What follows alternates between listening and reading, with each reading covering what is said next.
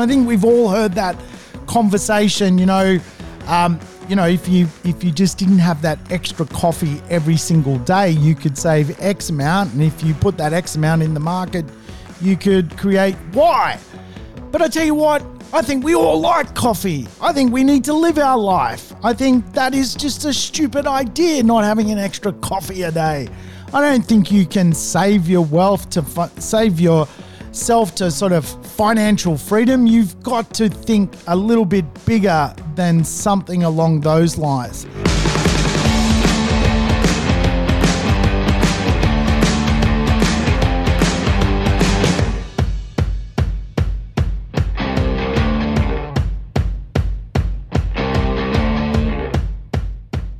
Welcome to the Urban Property Investor. I'm your host, Sam Saggers, here to help you crack the code of real estate wealth. Today's show, a code cracker, folks. We're going to dig into what it means to unplug from real estate. Yes, what happens when you build wealth? How do you control wealth? How do you consolidate debt?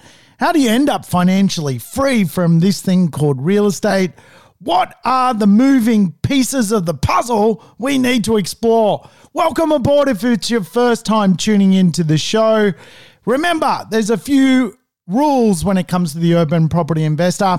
First rule, play me in double speed. I do not sound like a chipmunk. Second rule, all of the episodes and podcasts are actually lessons. So feel free to dart about if the idea of consolidating your real estate debt does not sound of interest to you. I tell you what was not interesting to me my Saturday night. Yes, I took my missus out for a lovely dinner. We got drunk. We were having a really, really good time. And then after the dinner, my missus made me go to Aldi. Yes, Aldi supermarket. And I spent my Saturday night after my dinner basically walking the streets with shopping in Aldi bags. So I tell you what, you know your life needs a correction when you're spending your Saturday in Aldi supermarket. And the reason I was in Aldi, by the way, is my wife is obsessed with Raffy the dog. Yes, Raffy the dog is now a social media influencer. Raffy has been getting like 5,000 views on his Instagram of him cruising down the street.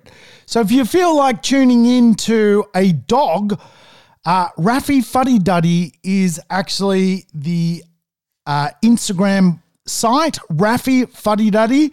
And yes, Raffy is getting like 5,000 views. In fact, pet shops across the world are asking Raffy to now wear their clothing range. He is becoming a real hit in society. So now I uh, spend my Saturdays going to Aldi to buy chicken necks for Raffy instead of, I don't know, what should I be doing? Doing something crazy, going dancing, having some fun, uh, sliding across a bar. I don't know, doing something more interesting than going to Aldi on a Saturday night after dinner. Hey, we all transform through our life, and there are life stages. Today, I want to talk to you about not ending up in a drama filled retirement, how we can consolidate positively when it comes to building wealth.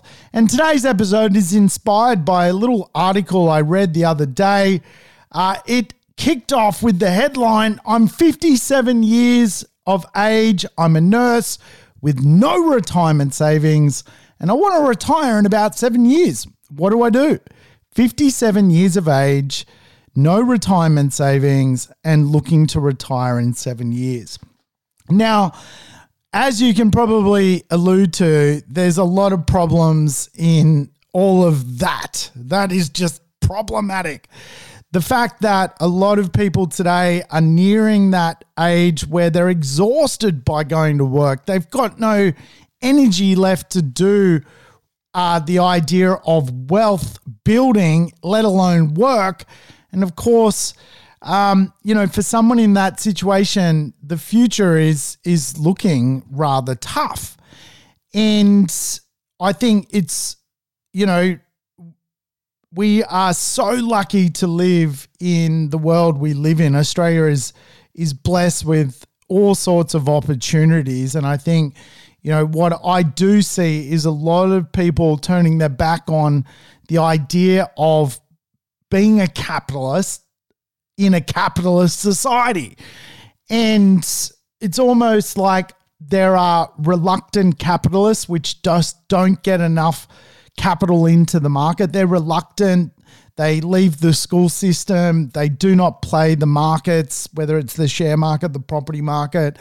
And then you've got almost like socialist capitalists who don't actually believe in the system, don't necessarily want to become wealthy, but then they get themselves in a tricky situation where they're much older and they just do not have enough. And the system just turns on them. It becomes very unequal for them to live inside a very expensive society. And of course, um, I think the best way around that is to invest, but also have some fun along the way. You don't want to end up like me going to Aldi supermarkets on a Saturday night.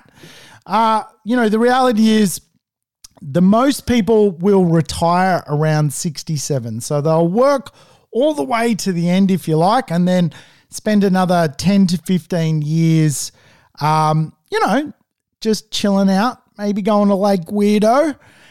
And, you know, I think the idea of investment is an interesting one because a lot of people will forego happiness in some sort of dynamic today um, to create happiness into the future. In other words, they'll do something tough like, you know, not going out to have that extra meal, saving some extra money. I think we've all heard that conversation, you know, um, you know, if you if you just didn't have that extra coffee every single day, you could save X amount, and if you put that X amount in the market, you could create Y. But I tell you what, I think we all like coffee. I think we need to live our life. I think that is just a stupid idea, not having an extra coffee a day. I don't think you can save your wealth to fu- save yourself to sort of financial freedom. You've got to think a little bit bigger than something along those lines. And I think we have to start enjoying life now because nothing is guaranteed. You don't know how long you're going to live for. So it's an interesting situation. We've got to balance our world. We're going to live for today, but also make some action happen for tomorrow. And I think the best way to do that is getting in the asset market, real estate, the share market, um, are the two of the best dividending marketplaces that you can think of. Do I think Australian real estate is finished forever? No, I don't. I think there is structural changes to come further down the track. Do I think Australian real estate today is, uh, you know, priced up there? Well, yeah, of course it is. I think we've seen, you know, a really good uh, property market transformation over the last couple of years. Do I still think there's bargains out there to be had? I think there are opportunities out there to find, and there are still affordable and highly livable communities to build wealth within. But the reality is, society is transforming. There is something like 26% of all women of working age in society that have less than $100 in the bank. Uh, something like 17% of all men in society have less than $100 in the bank. Um, 30% of men feel like they are prepared for retirement. A small amount, only uh, one in three feel like they know what their retirement is looking like. Less for women, one in five, around 18% of women actually feel like they're financially prepared for retirement. And when we diagnose that, a lot of people are just not doing the grunt work and the groundwork to financially set themselves up so they re- can retire. And I tell you what, retiring at 67, which is the normal, does not sound good to me. I think we should be aiming for 57 rather like the nurse. I'm 57 years of age, a nurse with no retirement savings. We don't want to be that person We want to be the person who's saying, I'm 57 years of age and I'm retiring today to do stuff I absolutely love. And I'm telling you, your center of influence will push you in all sorts of directions. And I think for most people in society, we are influenced by social media, by uh, the media, by uh, friends and family, by you know who we hang out with, and of course, I see this in my own peer group, the socialist capitalist, the reluctant capitalist, um, and all I see is really society drifting apart from where they are in their life. So I think we need to absolutely invest. And I still think real estate is one of the best investments. I think uh, some of the high debt levels that owner occupiers take on does not sound fun, does not sound like a financial way to freedom. Uh, I think being a property investor where your rent from your tenant does the lion's share of the debt uh, payment is much smarter. And, you know, when I look at my own journey, I started out as a rent investor. I've been probably the longest renter in the history of the rental market um, because I was an investor. I was a rent investor. And it was only when I could afford my dream home that I swapped into uh, home ownership. And really, uh, I think still to this day, one of the best ways to get ahead in life is to use tenants' money to buy assets and to use your job and tenants' money. It's as simple as that.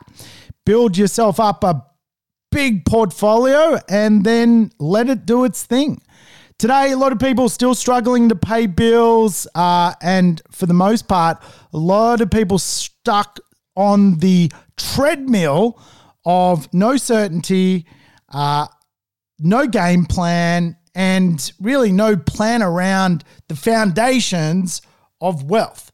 Now, today's show is all about getting off this thing called real estate, but I think it's so crucial to just plant the seed. Unless we build something, we can't get off something.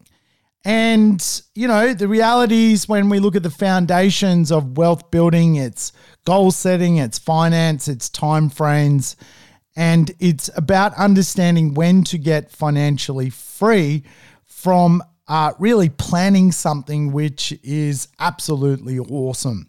And of course, uh, I teach the idea that you need a bit of a strategy. I've got seven plans I teach. I'll name them, I know you know them. I teach a, an accumulation plan, which is basically a capital growth plan. Uh, I teach a rental growth plan, how to create more cash flow from your assets, a debt reduction plan, how to end up debt free, a tax minimization plan, how to not pay as much tax as you should.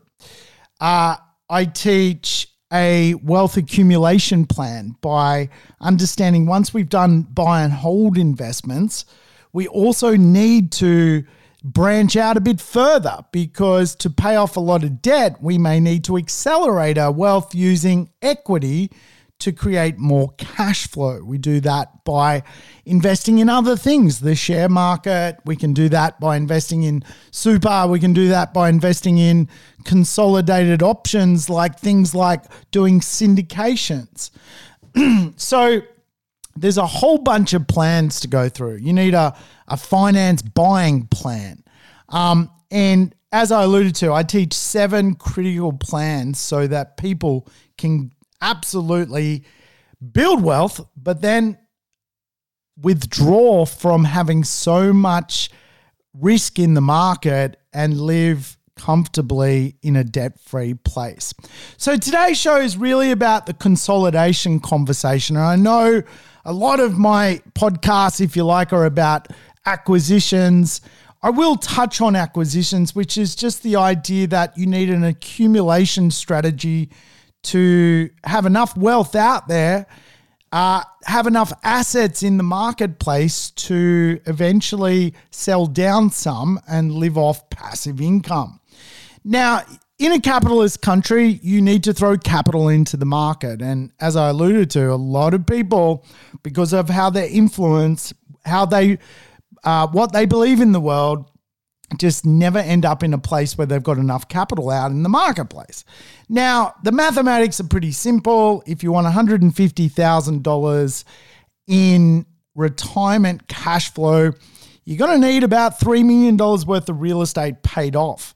Why wealthy people get wealthier is when you do have around $3 million worth of real estate, and for that real estate to make you another million dollars, it doesn't need to grow by 100%. It needs to grow by like 30%. And again, this is why we're seeing the wealthier uh, stretch out, the wealthier get wealthier, and people who are not on the escalator to success from assets just get left further and further behind because every time the market does an extra 10 or 15%, those people with assets start to climb uh, a bigger ladder. And obviously, real estate goes down as well. So, but it goes up more than it goes down. And it certainly goes up more than inflation. Inflation, you know, would not keep up with the inflation rate on what real estate has achieved over really the last couple of decades. So, acquisition, the accumulation, how do we get two, three, four million dollars worth of assets? Really, the only way to do that is to use other people's money, being tenants, um, find really good pieces of real estate, and recycle deposits. That's it. That's really the only formula or lever you can use. And the sooner we get through acquisitions, the faster we're in what would be known as consolidation.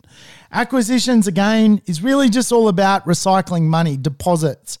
Um, how do we create deposits to buy real estate? How do we create deposits to, to fund more property? You can do it in your own name. You can do it in company trust structures. You can do it in superannuation. All of those vehicles allow you to buy real estate, but also allow you to create deposits. If you can't do it in your own name, you you could look in to something like a superannuation fund to do it in. Uh, you can look at things like partnerships to create deposits. Um, quite often through marriages, people create a partnership and have more deposit power to buy more real estate. Really, I've done a lot of podcasts on the idea of acquisitions. At the end of the day, we can only borrow what we can borrow. Like there is a limit to what financially we have the capacity to borrow within. Um, but I think a lot of people don't exhaust their financial capacities. A lot of people uh, will listen to the first bank that tells them no. Uh, and I'm here to tell you really to build enough assets to get into the marketplace, you probably need to stretch your thinking when it comes to what's possible. You need a good broker who can explain to you how to navigate uh, and asset build. And you need a good strategist to help you do that because most people um, really go into a limiting belief mode when it comes to accumulating assets. And it's easy to understand why, because most people are so emotional about buying their one and only family home. They can, can't comprehend that, you know, you can actually buy your family home, but also buy four or five other types of real estate. Now, understanding the idea of debt and how it's structured is really the key principle of acquiring assets. And as you guys know, I teach the five properties, five cities plan. I teach the Forex growth plan, which is just simple, right? To end up in a place where we perhaps have around $3 million worth of real estate, it's very hard to go and buy a $3 million property. But it's much easier to actually buy maybe four $750,000 properties because of the rents. And again, what that does is it puts you in a position where you've got the possibility of income coming in in retirement, but also when the market moves, it doesn't need to double for you to see financial success. It has to move far less And therefore, the volatility of your wealth is not trapped in one property performing and doubling in value. It's spread across a few properties uh, which need to move less to create the same result when it comes to wealth. Now, uh, obviously, I think the idea of you know building a portfolio is great, but we also need to consolidate that portfolio. Now, here's a little plug for a compadre of mine, an awesome uh, investor in her own right. In fact, we've both been on the cover of the same magazine on the same day uh, back in the day when people read property investment magazines. Uh, her name is Tabitha Bright, and she is a legend in real estate investing. And she runs a lot of the investment strategies for our clients inside our business builds portfolios for them, coaches them through the dark times, the emotional stuff, and uh, has seen really so many people pop out the other side of property investing. So she's got a cool little podcast if you want to go and listen to it. It's called Property Investor Tales Stories from the Front Yard. And of course, it's about the idea of people, real people, who have done exactly what I am talking about. Put themselves in a position where they've got multiple assets in the market, either building wealth or consolidating the wealth that they've built. So, when it comes to the idea of consolidating wealth, today's show is about that. I know that's like a 20 minute introduction to get to the point of what today's show is about. Consolidation. We've built the wealth, we bought the properties. Now, what happens? Well, I think the first thing we need to understand is you cannot undercook this stuff. Uh, time is important. And what I do see is people's life alignment is quite often misaligned with their assets. And if we were to go back to the 57 year old nurse who's got seven years to retirement with no retirement savings, there is a massive misalignment with where that human being sees themselves retiring in seven years to what is actually available to them. And I think with all property investors, we go through this kind of realization that perhaps we are misaligned to where we are in life. And we can't undercook that because the biggest problem you buy with property investment is the problem of time time to acquire assets, time for those assets to mature, time for those assets to mature, and for you to consolidate those assets to live off them. And again, I think uh, you've got to you've got to just the sooner you start, the better. And I think, you know, there's often, I guess, uh, you know, wise older people who coach much younger people. And, you know, the biggest lesson I think everyone will tell you is they wish they started earlier.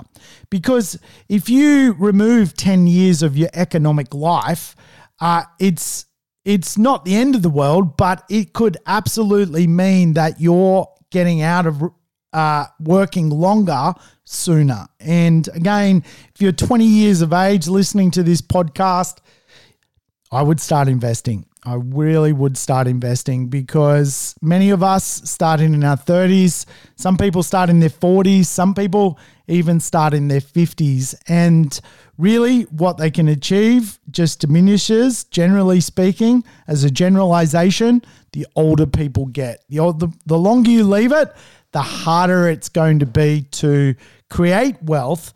Because again, if you're 45 years of age and you're getting into the market, your acquisition period has to be quick. You have to do what other people do in 10 years in three because you're running out of time. If you start at 30, your acquisition period could easily go for 10 years because you've just got more bandwidth of time before you need to duck out of this thing called real estate. So I always like to teach the principle that at a bare minimum, you want about five years to acquire assets. Then you need around 15 years for those assets to flourish.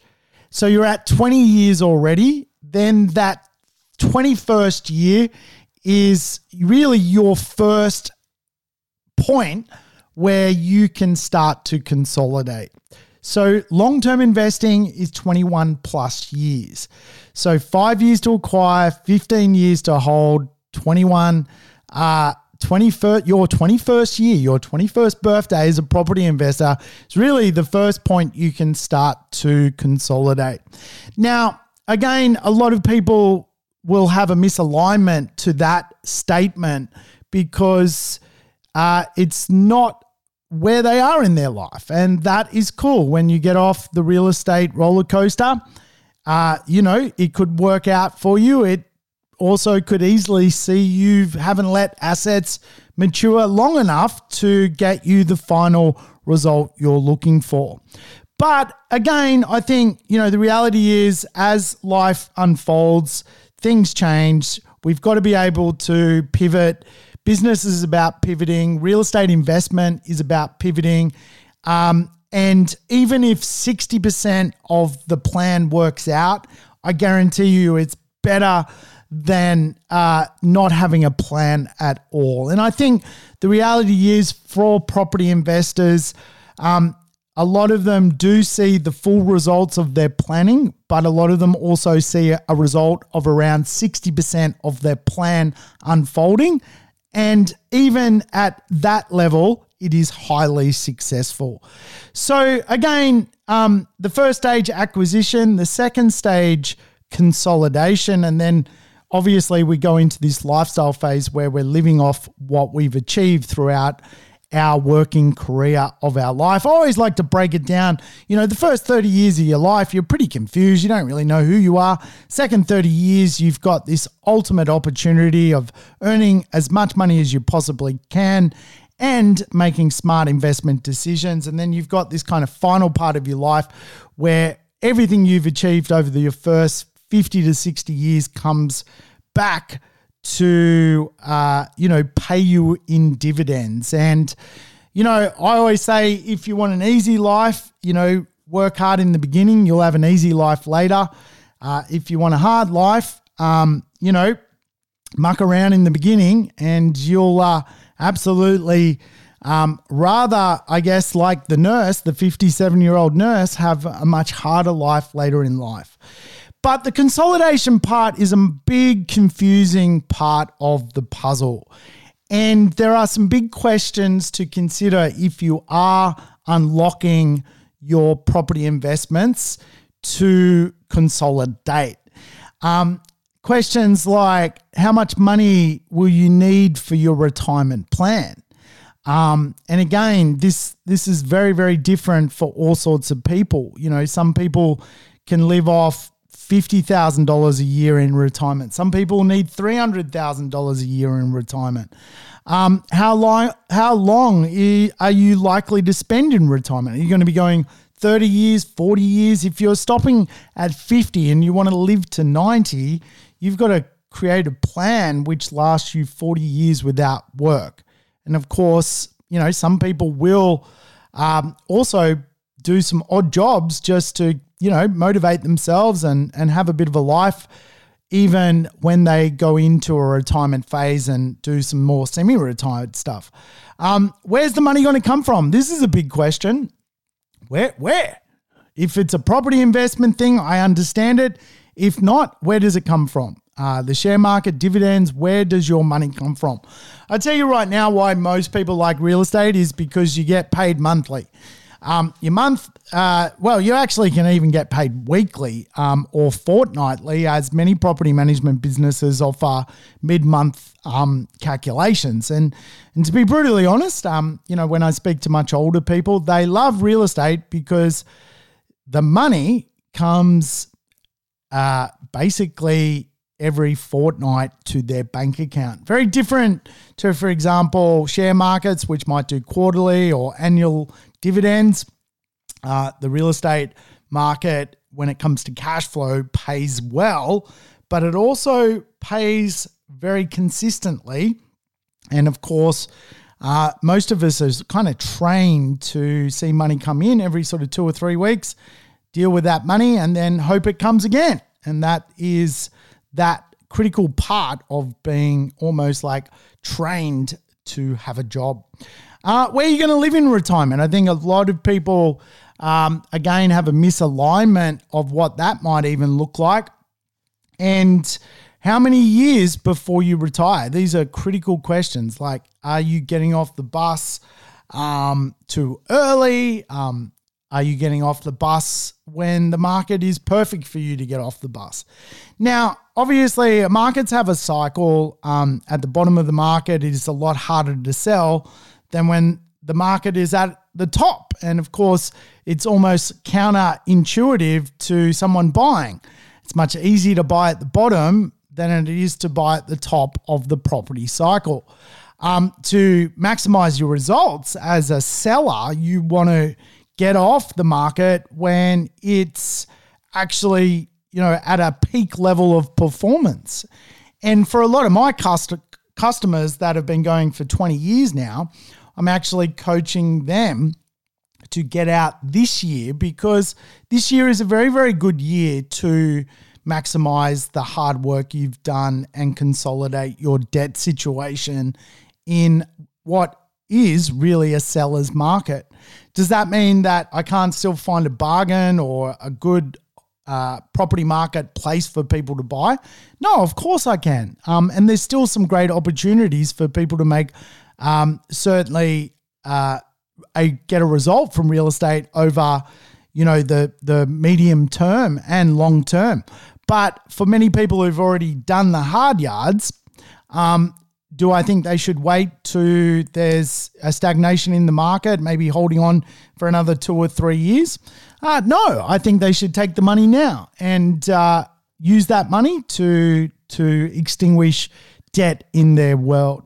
Now, real estate markets work off structural transformation. That's really the conversation of real wealth. If we look at how structurally real estate has evolved. Uh, 1950s really was the first structure of of what I would call an equitable market, where really society wasn't about property investment; it was about a roof over people's head, and of course.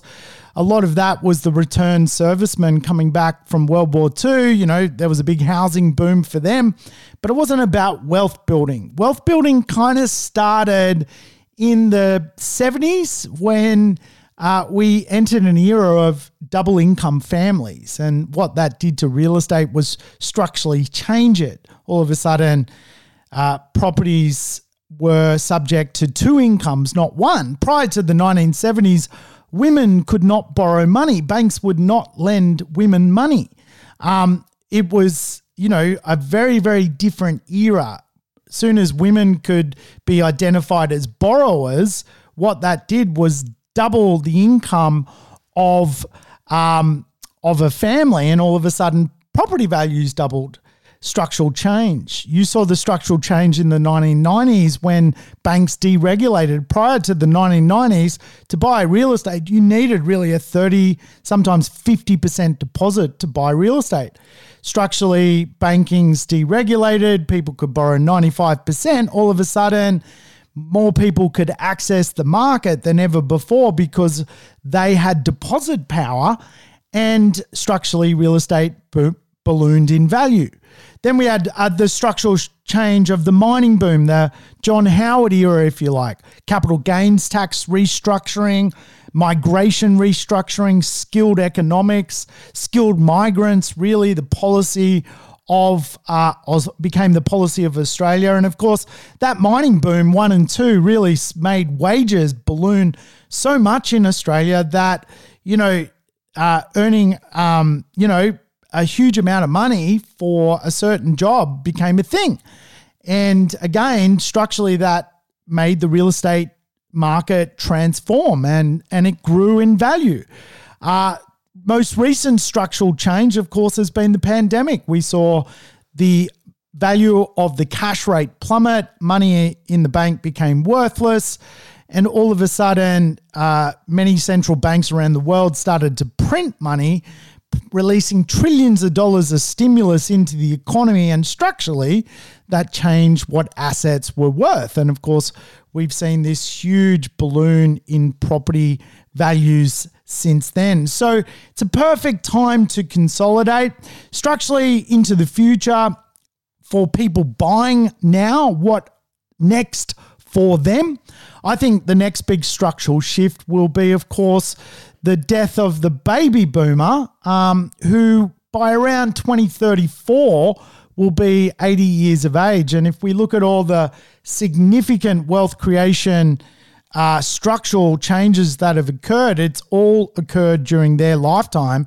And of course, they are the uh, ultimate beneficiary of the real estate market when they fundamentally bought real estate for a can of Coke, which is now, um, you know, multi million dollar um, properties. And of course, that wealth has to be redistributed through obviously um, people in that generation leaving it to the next generation. And I think structurally, you're going to see probably the next major, major, major, you know, big two, three years of structural change will kick off around 2035, 2034, 2035, uh, with the death of the baby boomer. Between now and then, markets are going to grow more uh, normally, and I think um, that is a good thing. I think we want normal growth, five, six, seven percent. We want the odd year where it, you know, goes backwards ten percent. That is all normal. You can't just constantly have structural interference into the property marketplace. So there's a few things we need to understand when it comes to consolidation. Really, there's two levers that are beyond anyone's control. One lever is inflation, and the second lever is longevity. So, inflation, of course, is well, you know, if I'm aiming for $100,000 passive income in retirement, that's $2 million worth of real estate paid off. Will $100,000 buy you a can of Coke or will it actually lead to a comfortable lifestyle? No one really knows. Uh, inflation is uh, a beast of its own accord. Um, but if we aim high enough, even if we come close, I think we're going to certainly outperform the pension, which is uh, a much lower than, for example, buying, you know, uh, two million to three million dollars worth of real estate and working out how to debt bust that. The other thing, obviously, we cannot, you know, uh, comprehend is how long we're going to live for. Some Japanese people live till they're like 140. Um, I've got a mate who um, is trying to live to he's 120. He has a machine which he plugs into himself that um, gives him uh, some sort of uh, I forget the word. Like when you hug someone, what is that? Is that um, isotonin? Uh, you know, it's like that thing. It's like this chemical that you know, have you ever heard the story of babies that never get hugged? They pass away because there's no no kind of connection. So he's got this machine that kind of hugs him, and he thinks that this hugging machine is going to help him live to 120. It may work, who knows? But uh, one of the challenges, of course, of living to 120 is if you stop work at 50, well, there's another 70 years you've got to work out how to uh, accommodate paying for your life. Obviously, we want to live as long as possible and have a really good, fun time along the way. Again, most people retire at 67, live to like 78. And, you know, did they have a really good time along the way? I don't know. But I think we need to. I think we need to work out how to retire as soon as humanly possible.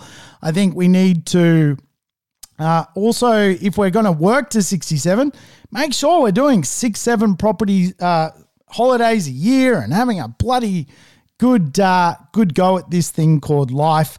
Um, making sure we're connected with the right people, right community, having a laugh. Um, we don't want to just end up, I don't know, watching TV in a bloody, uh, you know, on the couch every night for the next 60 years, do we? So, um, if we are consolidating, there are a few conversations we need to have.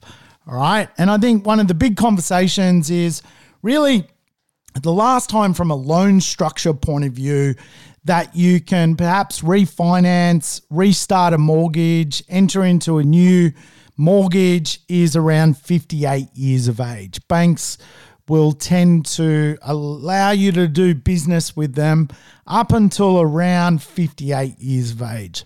So, what that ultimately means is if you have debt, you can restructure that debt, lower your cash flow, maybe amalgamate some debt, maybe extinguish some debt, but you really want to do it before you turn ultimately 60, where banks start to go, we're not dealing with this person. Um, and a lot of that stems out of the Royal Commission to lending. I mean, my dad was 70, uh, I think he was 70 years old, um, and he got a 30, uh, no, he was 80 years old and he got a 30 year home loan. So he's going to be 110 when he paid it off. Um, that was how crazy the lending uh, world was prior to the Royal Commission. He always tells that story. I'll let him tell that. I should get him on one day. He can tell you all about real estate and the transformation of it from a um, tactical point of view. But yeah, he couldn't believe it. He went into the bank um, on a wing and a prayer, um, close to 80 years old, walked out with a 30 year home loan. It's going to be 110 when he pays it off. Um, so, yeah, obviously those days are a little bit over. So, um, yeah, we need to understand that uh, 58 seems to be the magic number of consolidation as to how we consolidate to then go to lifestyle. And consolidation is just this kind of conversation that at some point we have to unlock all of the wealth that we've built. And there's only certain ways you can do this, and I've uh, I'll highlight them to you. But along the way, consolidation techniques um, is really all about making sure that the day you pull the ripcord, that you're in the best financial position. So you've always got to consider whilst you own real estate and acquiring is an interesting conversation because the acquisition of real estate is just the day you own that real estate, then really you fall into the position of trying to work out how to consolidate your position. Um, so I think sometimes consolidation is a little bit of a tricky conversation because for me, when I buy real estate, I consolidate it the very next day. I start to use things like offsets. I start to use um, the idea of uh, interest only loans for a certain period. Then I'll restart those loans. I'll uh, work out how to work my money much harder. And of course, um, at some point where you feel like your loan to debt ratio is really, really good, you can consolidate debt. And one of the big, I guess, sins of buying real estate is to be cross securitized when you're accumulating assets. But actually, much later in life, when you're consolidating, having debt consolidation can actually mean you're paying less to control debt. And of course, if you went to a big bank today and said, Hey, I've got seven properties here, um, they're all on different interest rates. What deal can you cut me if I bring them to you? I think you would be surprised. You would probably get yourself in a position where, uh, if you're still financial, that you will get a very good consolidation interest rate so you can make extra payments, have offsets, and just turbocharge this thing called um, consolidating your position, finding lower interest rates, making extra payments. All of that is how you consolidate. And I think, again, you've got to think about where you're at with your journey and how to get off this thing called uh, real estate.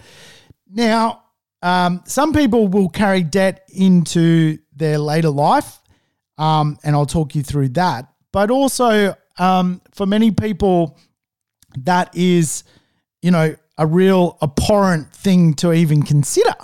So again, if you're taking on a 30 year mortgage and you're, you know, 51 years of age, um, the question looms if that is your accumulation strategy and you're not going to sell that property, then maybe you need to consider how to pay it off if you've got, for example, 10 years left of your working career.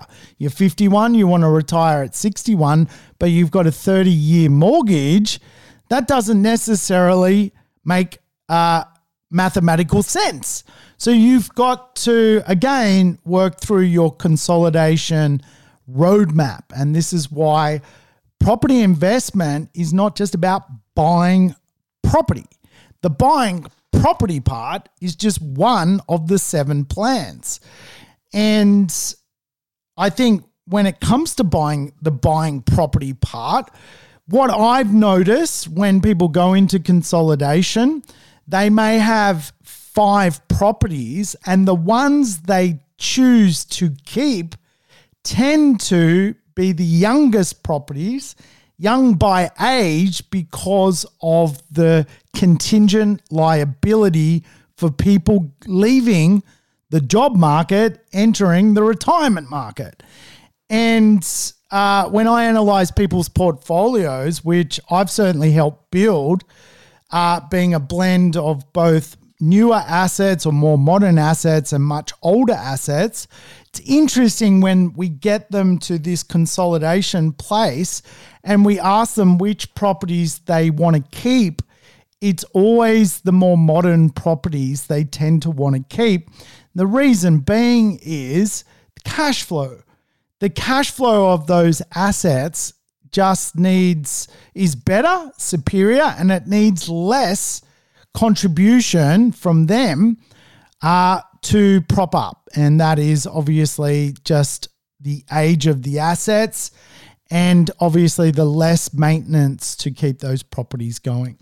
So when we get to this kind of place of consolidation, this exit strategy, if you like, uh, we've got to think about properties we're taking into retirement, loan structures that we're going to organize before we're 58. We need to consider how to be tax effective. What are some of the tax advantages of potentially selling real estate, putting more money in things like superannuation? There's a lot of considerations that need to unfold.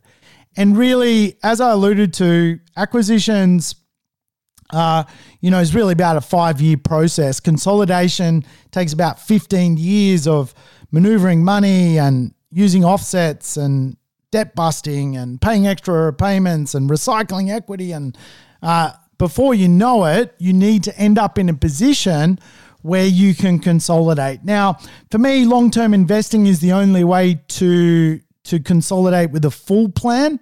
Again, people's life will misalign with a long term investment plan of 21 plus years. That's the way it is. So then you need to pivot. But what is probably pretty critical is your LVR needs to be around 60% or less. Less is obviously better. Your loan to value ratio, in other words, if you're at 60%, you've got 40% worth of wealth that you can sell down and, uh, you know, basically start to maneuver um, debt reduction. Um, the other thing is you want your yield basically positive cash flow. And generally, to mathematically understand that, um, you need a yield around 3% higher than the cost of money. And uh, so today, if you are borrowing money at 3%, you would need about a 6% yield to be kind of positive cash flow. So you've got to double the interest rate to generally find positive cash flow uh, real estate. Now, the cool thing is um, when it comes to the consolidation process, you've got options. And I'm going to talk you through the different options. And obviously, this is the pivot because there is no one person that each single plan is going to work for because we're all different. Some people will work to the day they die, and they're more than happy to do that because they love what they do. Uh, some people, again, have a misalignment of goals, have very little money, but hate what they do. So they want to stop what they're doing and they're happy to live a more frugal existence. Uh, some people are going to, you know, be down the middle of those two extremes. So the first exit strategy you can really do to consolidate uh, is sell some properties and live off the profit and or reinvest. And what I mean by that is you sell some some uh, real estate, which hopefully has gone up in value. You've got some profit in what that is. You either reinvest that money into something which is, you know, perhaps a little bit more dividend based, like the share market, or you reinvest it into potentially uh, even paying off debt on your other assets. So sell some properties, live off the profit. That's step one. You can do it that way. The second step is to never sell, never pay down debt, and to enter a position which is a little bit riskier, which is known as like a reverse mortgage. So basically, what happens is you have equity, you have lots of equity, and you just start spending that equity left, right, and center. And the bank basically um, will take a fixed and floating charge over your asset and start to basically uh, own more of your asset back off you. So uh, you're paying, uh, you originally sort of maybe paid off some debt. Now you're undoing paying off that debt and you live off it. The day you sell your property or the day you perhaps pass away, your property fundamentally, you have no wealth left into it because you've used it all. High risk because, uh, again, you know, you're, you're uh, it would be nicer to keep that wealth and use the dividend of real estate instead of the equity of real estate. The third way to consolidate is sell all your properties that you own and create a cash investment plan. And again, um, what that looks like is instead of selling some of your properties and creating a cash investment plan, basically liquidate them all You've got a bucket load of cash. You put that in less riskier assets than real estate. Uh, it could be the bonds market. It could be the bank um, where you're not going to get a return, or it could be uh, things like more money into superannuation or even into uh, the um, uh, other alternative investments. What a lot of people will do is look for some fixed returns um, paid out uh, basically every month.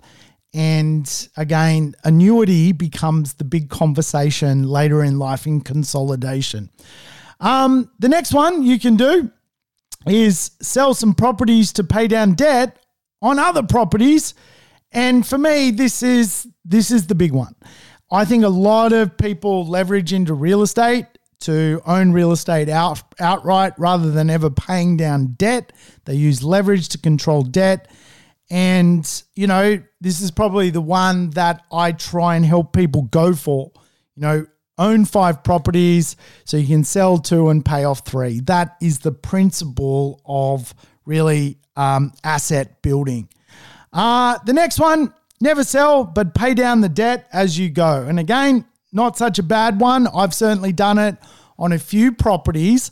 And the reason I've, I've done that is I love the extra income. And I call this the one, two, three plan. So you got three properties. Um, one, you know, goes up extremely well. You sell it, you pay off the second property. The second property is now debt free. It's producing an income. That extra income, call it 500 bucks a week, then goes on to the third property to pay off the debt in record time. Sell one, keep one to pay off another one. One, two, three. And uh, again, very good consolidation strategy. Um, I think it's one of the best in the business because you do use other people's money to pay off debt, being, of course, your tenants. Uh, the next one, and and look, some of these are a bit of a double up because you know, at the end of the day, um, there's so many variabilities like sell some properties, sell all properties, uh, never sell properties. Um, these are all the options open to you as a consolidator. Uh, the next one recycle wealth by selling real estate and transferring the proceeds into superannuation.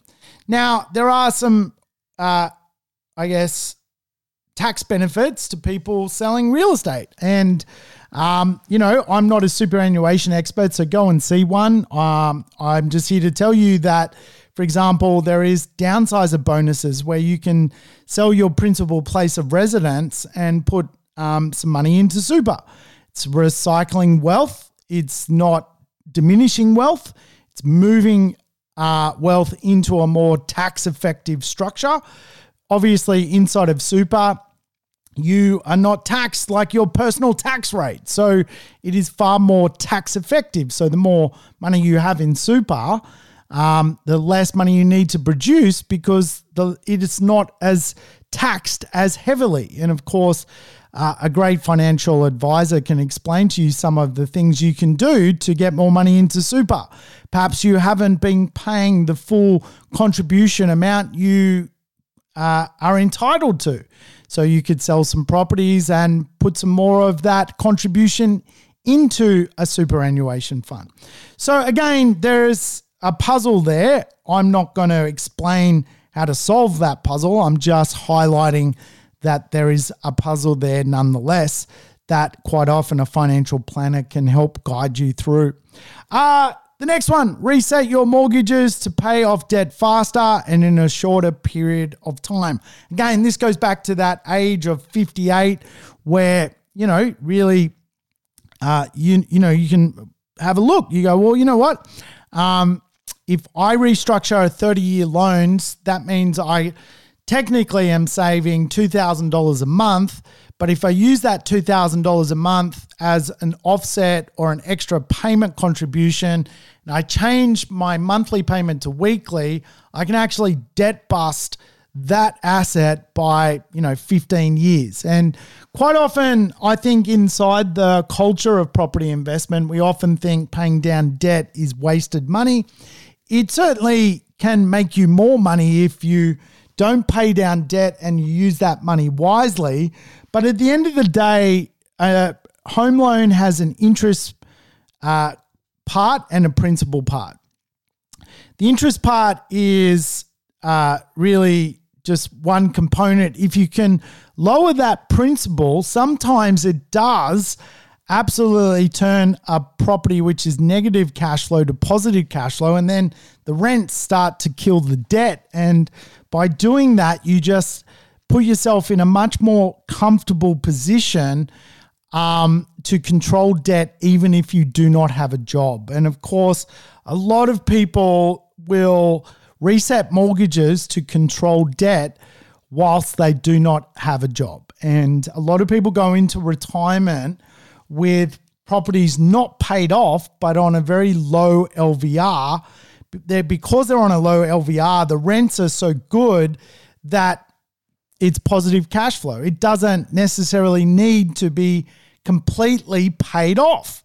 And uh, I think this is one of the, the conversations again. If you can lower your LVR, you uh, do not need to pay off the debt, the principal of the asset, if your LVR is anywhere from 40 to 60%. It's as simple as that. You are positive cash flow.